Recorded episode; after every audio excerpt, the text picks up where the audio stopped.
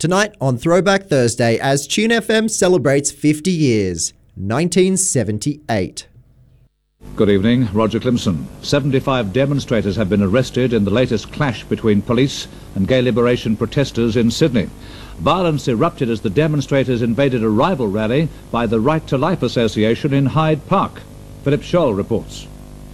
We're talking about the inaugural Sydney Gay and Lesbian Mardi Gras taking place in 1978, and we're lucky enough to be joined by two people who were there Sally Collishan and Helen Golan. You've got to understand that um, gay male sexual behaviour in just about every state in 1978 um, was illegal. What? This is 50 years of Tune FM, the Sydney Gay and Lesbian Mardi Gras 1978. You are listening to 106.9 Tune FM. It's Throwback Thursday, and we're up to the year 1978. And tonight we're going to be talking about the inaugural Sydney Gay and Lesbian Mardi Gras, which took place for the very first time back in 1978. We're very fortunate to be joined by Helen and Sally, who are going to be telling us all about it. How is everybody today? Pretty good. Happy anniversary, Helen. Happy anniversary, Sally. Thanks, So- Jay. No worries. It's great to have you on the show. So, can you tell us, um, 1978, the very first Mardi Gras, what, where did it come from and what was it like? You want to go, Helen, or you want me to go? Uh, You, you can go. So, um, Mardi Gras came from the wonderful Margaret McMahon, who worked at CAMP, Campaign Against Moral Persecution, which has a 50th anniversary this year. And Margaret was at a meeting with Ron Austin and several other people, and the idea came up, and it was only weeks away from the 24th of June. The idea came up that as well as a morning march through the city and an afternoon forum, we should have a party that night. And Margaret McMahon said something along the lines of, You mean like a Mardi Gras? And that's where it came from. And Ron liked to sometimes say that it was his notion, but other people suggest that it was Margaret's.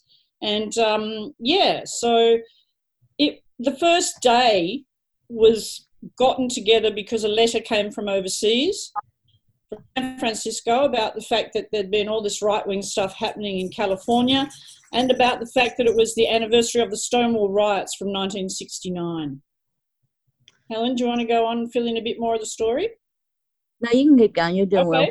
All right. So 69, um, and we got this letter, and we'd already started, a bunch of us had already started meeting to organise the fourth homosexual conference in Sydney. And so we asked people from camp and others, Ken Davis and various people who'd actually gotten the letter. We all came together and decided that we would have what we called a Gay Solidarity Day. So that's why we called ourselves the Gay Solidarity Group. We'd come from a range of different groups. We called them collectives in those days. Now they're called committees, I think. But um, yeah, we all came together from different places. We had different varying points of political views. Uh, women and men, primarily men in numbers uh, to a certain extent, and that was because sexism was still pretty, pretty um, rife in the, the gay male community. Thankfully, that's decreased. Hasn't gone, but it's decreased. But um, we all came together to decide okay, morning, it was the middle of winter, but we'll have a march through the city. And the march was around what the theme of the fourth homosexual conference dealt with, which was work and our rights to be out at work. So some of the banners reflected that. We marched through the city, ended up at Martin Place. In the afternoon, uh, a number of people went to Paddington Town Hall to hear politicians and legal people of the day speak about the fact that we needed some changes in law. Men weren't allowed to have sex in those days still. Well, they could, but they weren't legally allowed. And um, so people like uh, Neville Wran's uh, head lawyer, I can't remember his name, but I can see his face, uh, and various other people met in the afternoon at Paddington Town Hall. And that night, freezing bloody night it was, at um, outside Darlinghurst Courts, we all met. We had one one vehicle and two songs. And we're Yep. going to be playing those two songs tonight, as a matter of fact. You've been listening to Throwback Thursday 1978. Elsewhere in 1978, NASA unveiled the first group of female astronauts during January. The group included Shannon Lucid, Margaret Rhea Seddon, Kathryn Sullivan, Judith Resnik, Anna Fisher, and Sally Ride. The women enrolled in astronaut training and completed it in August of 1979. There had previously been a group of 13 women selected to undergo NASA's astronaut testing in the 1960s, but none were chosen to complete their training until 1978. Sally Ride became the first American woman in space in 1983. Kathryn Sullivan became the first American woman to perform a spacewalk, and Shannon Lucid became the first American woman to visit the Mir space station. You're listening to 106.9 Tune FM. We'll be back shortly. This is Sing If You're Glad to Be Gay by the Tom Robinson Band. This song is dedicated to, wo- to the World Health Organization. It's a medical song and it concerns a disease whose classification, according to the International Classification of Diseases, is 302.0.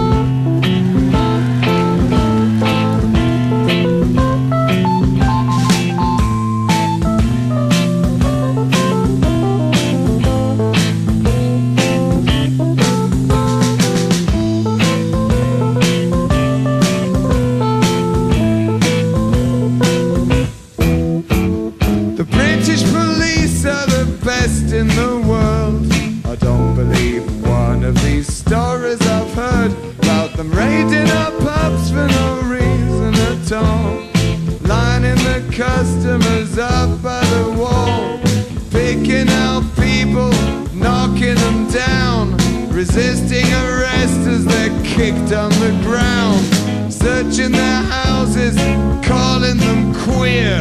I don't believe that sort of thing happens here.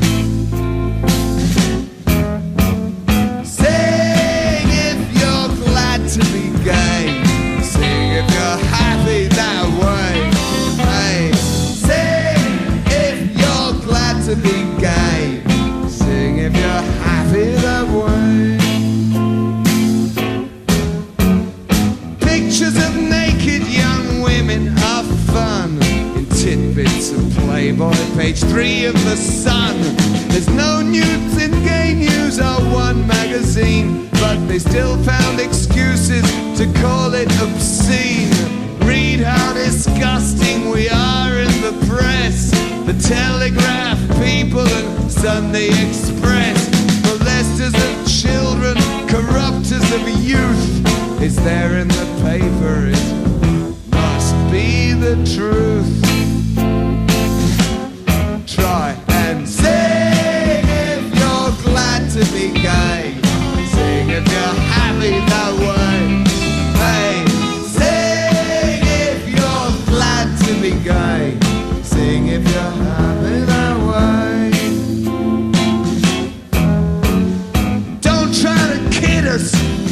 You're discreet, you're perfectly safe as you walk down the street. You don't have to mince or make picture remarks to get beaten unconscious and left in the dark. I had a friend who was gentle and short. He was lonely one evening, he went for a walk. Queer bashers caught him, kicked in his teeth. Was only hospitalized and he still bears the scars.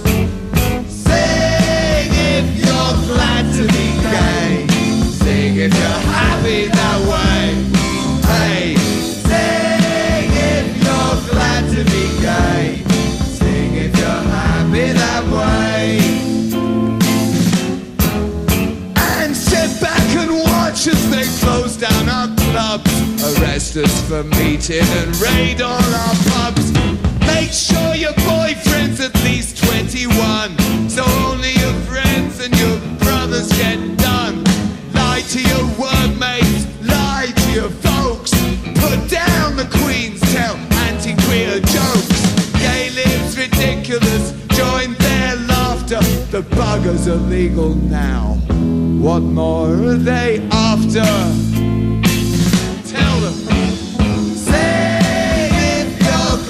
be gay. Sing if you're happy that way. Hey, sing if you're glad to be gay. Sing if you're happy that way. Sing if you're glad to be gay. Sing if you're happy that way. Hey, sing if you're glad to be gay. Sing if you're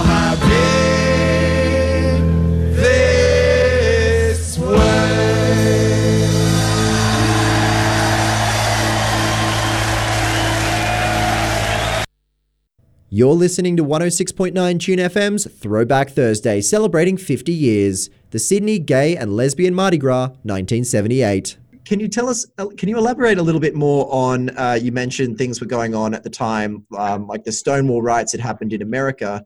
Um, in Australia in particular, what was the outlook towards LGBTQ people and rights from the, the general and particularly the heterosexual community? And I pop in here?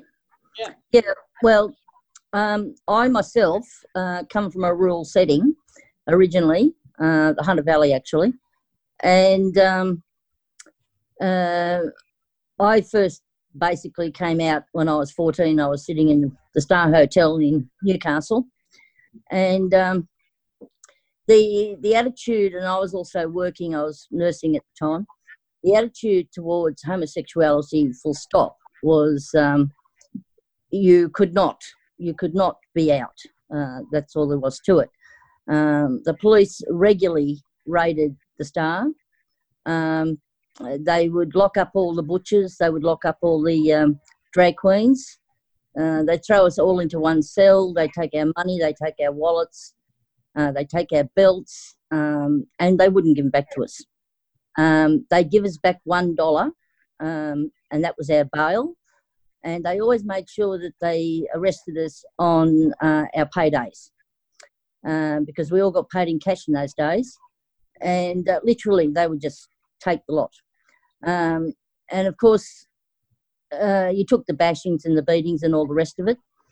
Um, and one particular night, um, being when we've been all rounded up and locked up, they used to take the drag queens out first and bash them up, etc. Um, and one one person that particular night was bashed so badly, I was at the front of the cell because uh, we used to basically be standing on top of each other, on top of even sitting on shoulders because that I mean they just jam into a a, a lockup, and um, uh, that person uh, died in my arms that night and I was uh, about 14 and a half at the time, and uh, I swore to myself that um, I would do everything and anything in my power to get these laws changed. People were, if I was found out to be, um, uh, I was actually found out um, that I drank at the Star Hotel. Someone saw me coming out of there one time. Uh, I I was fired from my job simply because I was seen to come out of the Star Hotel, which was a known uh, place where we used to frequent. Um, the the fear of being uh, locked up, the fear of losing your job. Uh, I don't know. I had a partner at one stage there, and I don't know how many places I applied to to get us accommodation. Uh, it was impossible. In the end, I had to send my partner in um, because she was very feminine looking. Um, and that was the only way we would manage to get any accommodation. As long as they didn't see me, it was okay. Um, because I was very male-looking and very butch. Um, and, you know, things like being bashed up in the street and uh, losing a job, not being able to get housing, uh, the fear of losing everything that you'd worked for um, could be gone in a flash. And uh, when I finally went to Sydney, um, I heard about camp, and I was very much a bar dyke in those days. Uh, however, um, I heard about the uh, what was going to take place, and so I thought, ah, this is my opportunity, and um, so I joined that that um, that Mardi Gras that night, or protest march as I I still call it, protest march, and um, and it's for me it's just been an ongoing uh, um, protest, I suppose, ever since.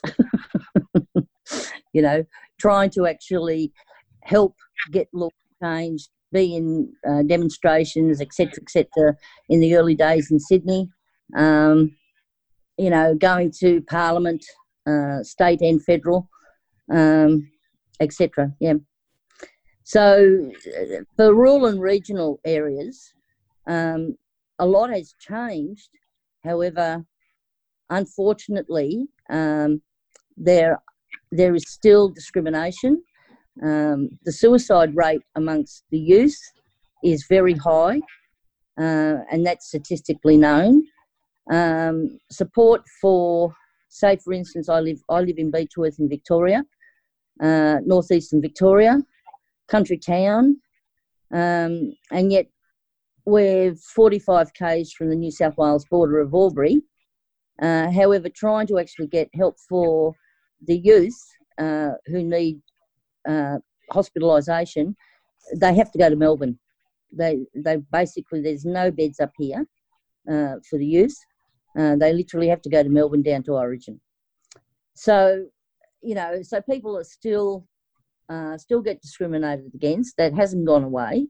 People still are fearful uh, about their um, their ability to they, they're fearful of losing their job or they're fearful of losing their homes or their housing um, um, I deal with uh, a group of kids who are between uh, 18 up to about 24 who come to the local pub when we could go to the local pub. Um, and I'd just sit there on the corner outside and they would just come to me because there's nowhere else for them to go. There's no one else to talk to. And so I'll just sit there make myself available. And one by one, usually they all just come up and drift up and they'll ask me, they might be having troubles with their boyfriends or their girlfriends or whatever, or just life in general or just at work. And they just need someone to bounce off and listen to them. And so, you know, before COVID hit, um, I was, I don't know how many hours I would spend a week just listening to the young people. Um, do you want to go, Sally? Do you want to add anything in there? Look, I think you know, really up until today, the discrimination still exists. The the fear, which often leads to violence. Mostly, it's violence from men, but you know, there are a lot of women in rural areas as well who don't cope with lesbian women, gay men, trans people, all of our community. Basically, I think you know, there's minimal support, as Helen said, especially psychologically. To you know, I'm I'm a rural person in Wingham, which is near Taree in New South Wales, and, realistically, if I thought a young person had spoken with me the way Helen's just explained, who would I recommend them to see psychologically? I know my GP is pretty good; she might have a clue, but you know. She, she's kind of closeted herself as, as, a, as a lesbian woman, closeted in the sense that she's probably not as out as I am. Um, but, you know, yeah, it's so frustrating sometimes, realistically, Jacob, when I look back and I go four decades, 40 years or so. Why isn't it different? Why isn't it better? Do you know? What is this fear people have? It's, it's no different from racism or sexism. What is the fear people need to have about difference? It causes a lot of damage.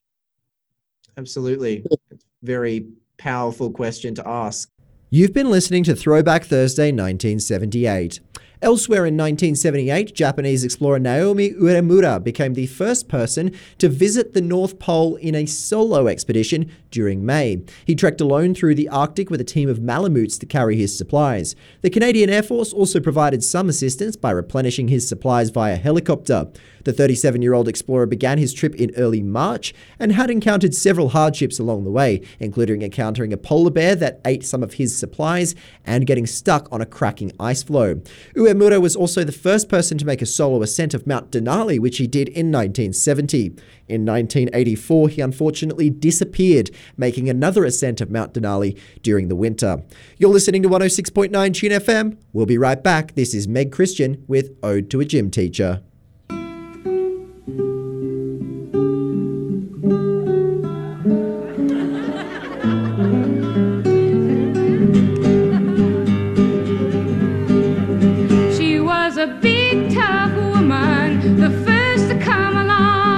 A player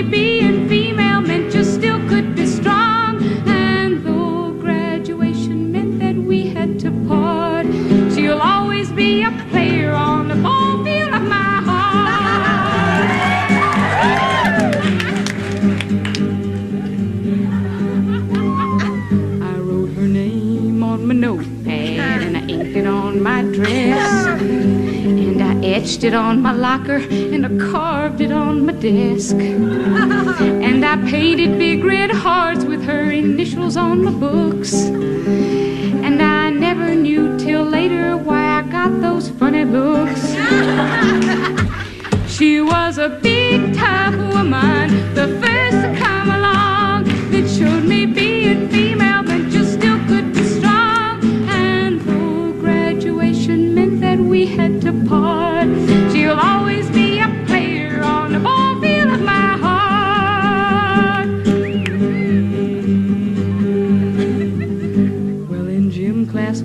others talked of boys that they loved, I'd be thinking of new aches and pains a teacher had to rub.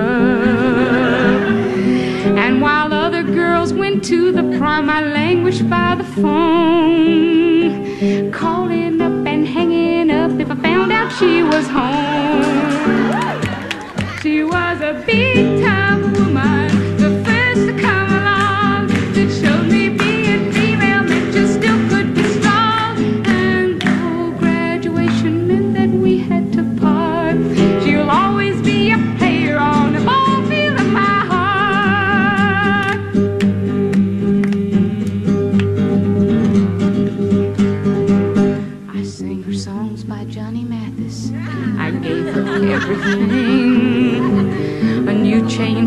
whistle and some daisies in the spring. Some suggestive points for Christmas by Miss Edna Millay. And a lacy, lacy, lacy card for Valentine's Day. Unsigned, of course.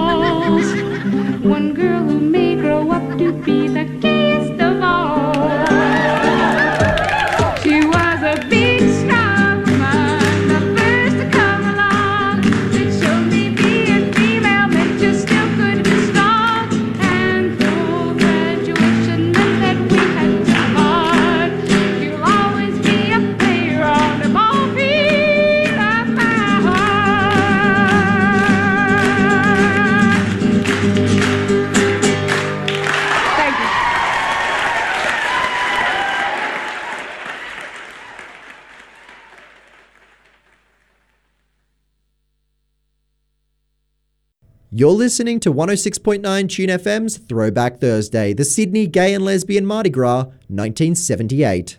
So, moving on from the initial Mardi Gras as well, um, I'm just looking at a stat that says 2019's Mardi Gras parade had an attendance around 500,000.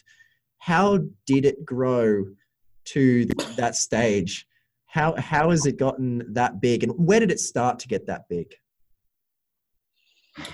That's a big marketing thing, realistically, and uh, the marketing thing, I guess, is what some of us 78ers are a little bit averse to. But um, I suppose in the 80s and 90s, there were big discussions amongst Mardi Gras. Um, during some of that period, we managed to have a woman uh, at the head of Mardi Gras who was a, probably, well, dare I say, marginally more outspoken, Kath Phillips. It was around that time that Dykes on Bikes started being included in the parade, so early 90s.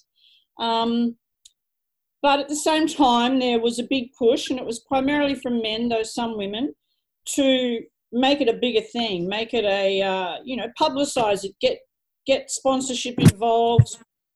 Now it's kind of bigger than Ben Hur, as that saying goes, you know. And in my opinion, I would prefer something like is celebrated throughout the world for Pride, which is that we march through the streets as we did that morning on June 24th, and then we end up at something like a fair day. And if people want to go to different parties that night, they can go and do that.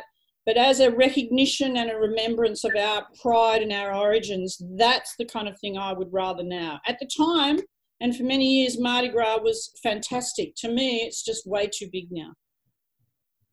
Helen, do you want to add anything to that? Um, I was just thinking about the question. Uh, I was just because uh, Jake asked the question, like, when did it start to get to the size it is? I suppose, from my sort of recollection of of Mardi Gras, because there was a point in time where I actually had three years in far north Queensland. I lived in far north Queensland for three years, so um, in that three years, I only went to one Mardi Gras, and I came down from far north Queensland to go to it. Um, and that was in about 1998, I think, uh, or 97. 20th anniversary, 98, 20th anniversary? Uh, uh, that one, uh, yeah, 98. Um, I was there for that one, but I came down from Queensland um, the year before. Actually, I was, yeah, probably only missed one of them whilst I was in Cairns. But I, what I was thinking was that from the 20th anniversary, that's when it seemed to really, uh, for, from my understanding and my sort of observation of Mardi Gras, um, that's when the numbers seem to increase even more and more and more. And one of the things I have observed from being on top of the bus, on the top deck of the bus, because you can overlook the crowd, it's interesting to see. Well, my my observation of what I see is a lot of um, Asian, a lot of uh, migrant people uh, throughout that crowd, uh, and I find that a really interesting stat as well. Um, and um, so I think it's basically from the twentieth that it seems to have grown. Now I don't know statistically because I don't have those stats in front of me, uh, that's fact or fiction. Um, however, I think your comment, Sally, about um, marketing, uh, marketing has played a big role in in um, and also to people's awareness of of 1978. Prior prior to the 40s, still like uh, when I was in Sydney for the 40th, uh, I stayed in a hotel. Um, hotel I stayed in, it had uh, a flux, an influx of uh, gay males who came over on a ship, and there was three thousand of them on this ship, and they came, uh, they they'd done their rounds of wherever, and they were literally then going to fly back from Sydney back home, back to America. But the interesting thing that I found with these guys was I kept asking them. I said, "Do you know what this is about? Do you? Oh, it's a big party." Mm. And and I got sort of a bit grumpy with them. Yeah, yeah. And I was in the elevator with these guys up and down, up and down. And um, I said, okay, look, this is more than a big party. This is this began as a protest march. This also coincided nine years after Stonewall, and some of them didn't even know about Stonewall. And I said, look, go when next time you go up to your room, just pull up Stonewall and pull up 1978. The history's all there. And then when the next time I see you in the elevator, you'll be able to possibly tell me something about it that's more than just a party. And um, I, I, find that because um, people still say to me at times, oh, but it's just a big party. You know, it's, it's just go and get pissed and have a big party and everyone gets dressed up in, you know, weird looking clothes. Well, um, no, you know, there, there is a political message in all of this. Um, and, and at one point in there, uh, years ago, in the first 10 years, it started to lose that political essence. Um, and I believe it's starting to come back in now. But I can remember the Fred Nile days uh, when Fred Nile's was head was on a plate and all the rest of it. Like that's the sort of shit that we need to be doing you know, um, and actually being out there and putting politics and putting the agenda of what our roots began around politics. And it was the politics of discrimination, it was the politics of injustice. And as far as I'm concerned, Mardi Gras needs to do that absolutely concretely. That has to be its focus. And then all the other fun things, like there's no reason why you can't still all get dressed up and have, you know, glitter on and fancy feathers and all the rest of it. That's fine, you know, because people want to have fun. Uh, and also poke fun at the at the politicians and poke fun at this one, that one. That's fine. I don't have a problem with that. But what I do have a problem is people's understanding of why we're there. I don't go to Sydney simply because I want a party. At the end of it, I literally go back to the hotel room. I can't wait to get away from the crowd, quite frankly. Um, but I don't go to Sydney for a party. I go there still today as a protest. And that's what's firmly in my mind and in my heart. Sally? I, I, I think I go for both. There were many years when I danced in the parade um, in the 90s.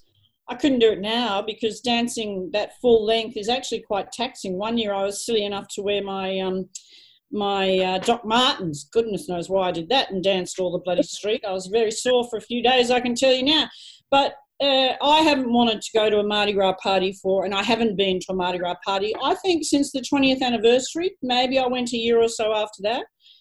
I, I like going out and being with a smaller bunch of people and having a dance and having a drink or whatever, but they're way too big now for me. And also, for me, those early Mardi Gras parties, when we used to also have sleaze balls and stuff like that in the sort of six months before, um, I love the Dome, which was a small dance venue. I like dancing, you know, and in some ways, I think that's the way I cope with crowds. The way Helen was saying she can't wait to get away from them. Or when you're in an anonymous person on a dance floor or dancing with a couple of people you know, you're not really part of that crowd. So, um, yeah, but I've no interest in going out so big. I totally get that it needs sponsorship because it's become it's it's come to a place now where to put that event on takes a lot of money. Mm. Yep. But you are Yep. still the organisation putting on that event, and in my opinion, there could be a lot more forcefulness done about decreasing the party and the tight bums and the glitter and everything a little bit, and increasing the politics a little bit. And I believe if, if an organisation, and I won't name names in terms of sponsors, but I believe if an organisation, no matter how big or small, wants to uh, support our community, then pay for the float of one of our community organisations. Have a small thing of your logo somewhere on that float. But don't use your float for your organisation as a means of trying to get the pink dollar and advertising. Because our Mardi Gras now goes throughout the world. And if you want to make some money from us, honey, then you give us some money. Sorry, but that's how I feel.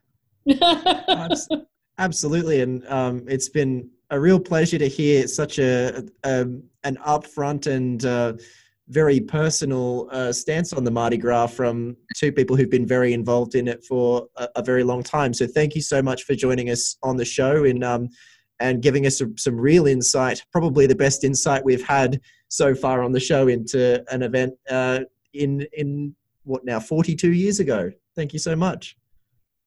Thank Thanks, you. Jeff. You are listening to 106.9 Tune FM. That was Throwback Thursday 1978. And don't forget to join us at the same time next week. We're moving on to 1979. Thank you for helping Tune FM celebrate 50 years by tuning in to Throwback Thursday. Don't forget to join us at the same time next week. We're going to be discussing the opening of the Great Barrier Reef as a national park on the 20th of October 1979.